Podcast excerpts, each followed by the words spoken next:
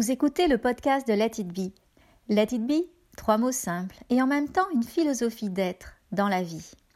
C'est moi, Marie-Ève Lessine, qui ai l'honneur de vous recevoir ici pour vous parler de manière intime, au creux de votre oreille, de toutes ces merveilleuses prises de conscience et de toutes ces aventures qui m'arrivent quotidiennement et qui me permettent de réfléchir sur le sens de la vie.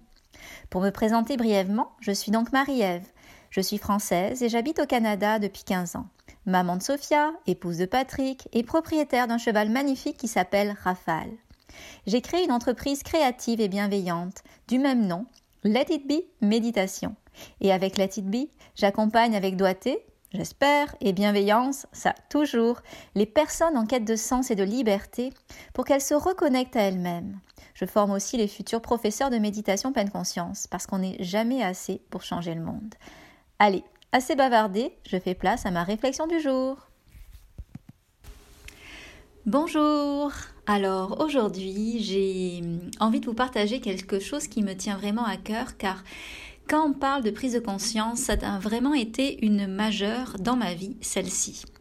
Et si je devais donner le titre, euh, un titre à ma chronique, pardon, je dirais être ou être plus. Et le paradoxe, c'est que être est bien mieux que être plus. Et je vous explique qu'est-ce que je cache derrière tout ça. Alors, euh, on a tous un type de personnalité. Euh, il y a une typologie que j'adore qui est celle de Olney, qui au lieu de classer les types de personnalité en types de personnalité problématiques, il classe les types de personnalité en fonction de leurs atouts. Donc on a des esprits qui sont créateurs, endurants, euh, rebelles, performant, aimant, donc je pense que j'ai fait le tour, et donc on a tous une dominante dans notre personnalité. Moi personnellement, j'ai un esprit hyper créatif, ça c'est sûr, mais aussi hyper performant. Donc, dans un esprit hyper performant, ben, j'aime que les choses se fassent bien, je mets de l'énergie pour toujours donner euh, le meilleur, par exemple, dans mon travail. Mais le problème, c'est que quand on a une structure de personnalité performante, eh bien, ça s'extrapole partout. Donc, on veut bien faire partout, euh, être toujours au top partout. Alors je sais que dans ma clientèle, j'ai beaucoup, beaucoup, beaucoup d'esprits performants et peut-être que ça, du coup, ça euh, vous appelle, ça vous interpelle. Et d'ailleurs, pour vous donner quelques exemples spécifiquement par rapport à ce type de personnalité-là, l'esprit performant, c'est toujours celui qui va vouloir en faire plus, mais qui est jamais satisfait parce qu'il pense qu'il en fait pas assez. Et du coup, qu'est-ce que ça fait? C'est qu'il s'autorise beaucoup moins le fait euh, d'être dans le plaisir, de se donner des loisirs, en fait un petit peu d'arrêter de travailler d'une part, et d'autre part, c'est que il pense que pour être aimé, euh, il a toujours besoin de faire quelque chose et pas simplement d'être. Je ferme ma parenthèse par rapport à l'esprit performant. Je pourrais dérouler un peu plus dans un autre podcast si ça vous intéresse, euh, mais déjà ça plante un petit peu le décor de ce type de structure de personnalité.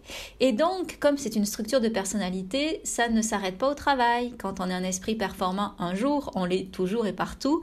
Et euh, dans mon cas, en tout cas, je ne veux pas faire de généralisation, mais euh, je vais vous parler de ce que j'ai compris, c'est que dans mon cas, ben, mon esprit performant, il s'est même glissé dans le monde du développement personnel. Et il fut un temps, je suis quand même dans ce monde-là du développement personnel depuis très longtemps. J'ai commencé ma psychothérapie à 23 ans, j'ai pas arrêté euh, depuis. J'en ai 39. Donc euh, c'est sûr que je roule beaucoup avec euh, avec euh, en fait j'en ai 38 c'est pour ça que je t'ai perturbée. Non non j'ai 38 ans. En fait ça fait c'est vrai que je, je, j'essaye toujours de mettre beaucoup d'énergie pour me transformer. Et pendant une période ça devenait presque quelque chose comme une course où dès que je détraquais comme une croyance euh, qui était délétère, euh, si je voyais que j'avais un blocage en moi, si je voyais que j'avais un conflit avec quelqu'un, ben c'est sûr que je courais soit chez ma psy, soit chez mon énergéticienne, soit chez ma tarolière, soit chez ma coach, et vous voyez à quel point je suis bien entourée pour pouvoir résoudre ça. Toujours dans l'idée d'être plus, plus perspicace, plus bienveillante, plus alignée, plus élevée. Et donc du coup, c'était une course au travail euh, personnel sur moi. Et dans mon idée, c'est qu'une course a une fin, et donc si je mettais vraiment le turbo, qu'est-ce qui allait se passer? C'est peut-être que j'allais vivre la deuxième partie de ma vie avec beaucoup plus de, comment dirais-je, de calme et de sérénité parce que j'aurais réglé tout ce qu'il y avait à régler. Et ça, pendant longtemps, euh, j'y ai cru, je sais que j'étais naïve en même temps que j'y pensais, mais j'y croyais fortement parce que je me dis, oh, ça se peut pas que ça s'arrête pas un jour.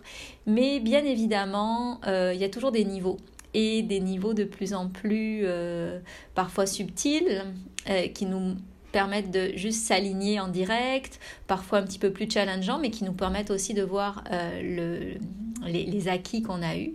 Et euh, donc à un moment, quand tu sais que la course est sans fin, ben, tu la cours pas euh, en sprint, mais tu prends plus ton temps. Et ça, ça a vraiment été comme un moment charnière euh, où je me suis dit, ben, effectivement, maintenant ce que je vais faire, c'est ne plus arrêter d'en faire autant, puis prendre mon temps, faire ça à mon rythme. C'était il y a quelques années, mais c'est toujours un petit peu dans ma tête, un petit peu frais, parce que ben, j'ai comme des relents de vouloir me précipiter pour régler quelque chose, etc. Euh, et, donc, c'est toujours un petit peu à revalider.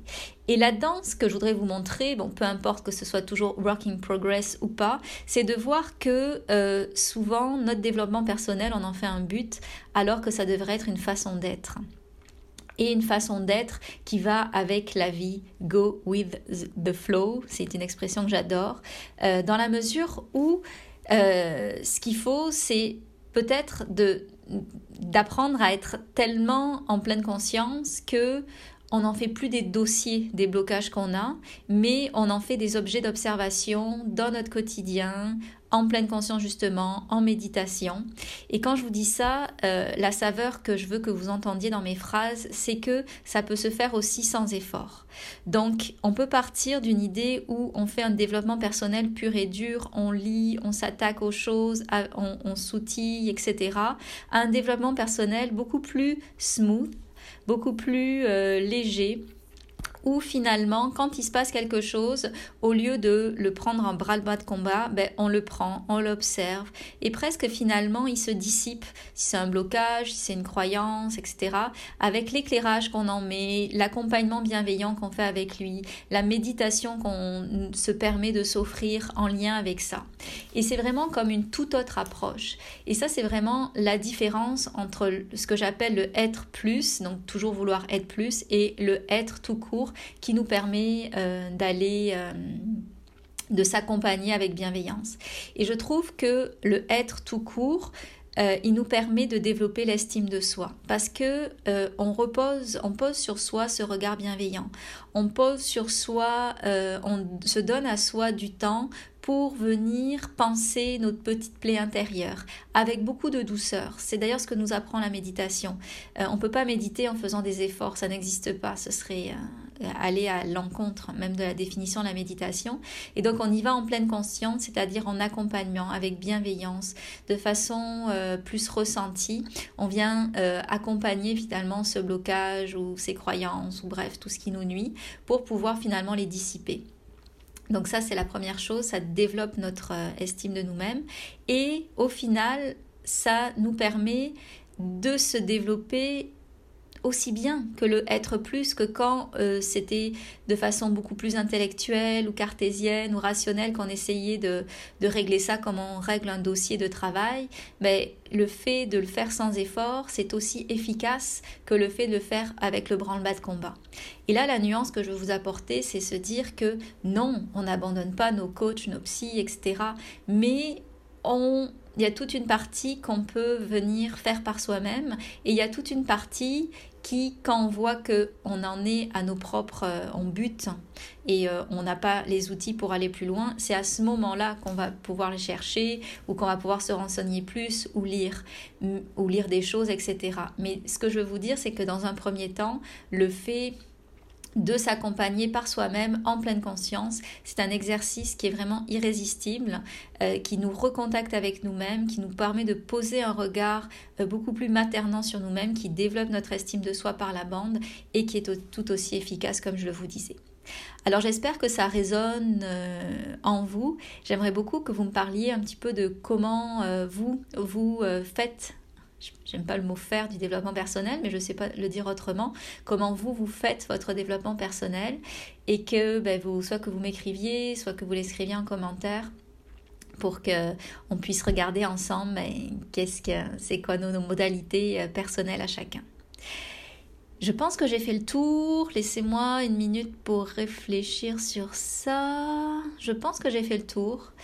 Euh, peut-être juste rajouter aussi que quand on est dans ce être plus que ce être plus, je vous ai parlé beaucoup de méditation, de s'accompagner, etc. Mais ça peut se faire aussi en nature, quand on est en conscience en nature. Il y a beaucoup de choses qui peuvent euh, se, résoudre. Je ne rentrerai pas dans toutes les explications de neurosciences là-dedans, mais euh, faire des exercices, des, se donner un loisir aussi simple que marcher en nature, déjà ça vient comme contrebalancer les, les défaillances de notre esprit performant et en même temps, mais ça vient comme nous aider à euh, sortir. Qu'est-ce qu'il y a à sortir à l'intérieur de nous? Alors je m'arrêterai là. Si vous voulez suivre mes actualités, comme vous le savez, mon site internet c'est letitbemeditation.com et sur euh, Facebook c'est Let It Be Méditation par Marie-Ève Lessine, L-E-C-I-N-E. -E. Euh, si vous aimez ce podcast, n'hésitez pas à m'encourager en lui mettant 5 étoiles, c'est toujours, toujours apprécié. Alors je vous dis à très bientôt et je vous remercie de m'avoir écouté jusqu'au bout. Au revoir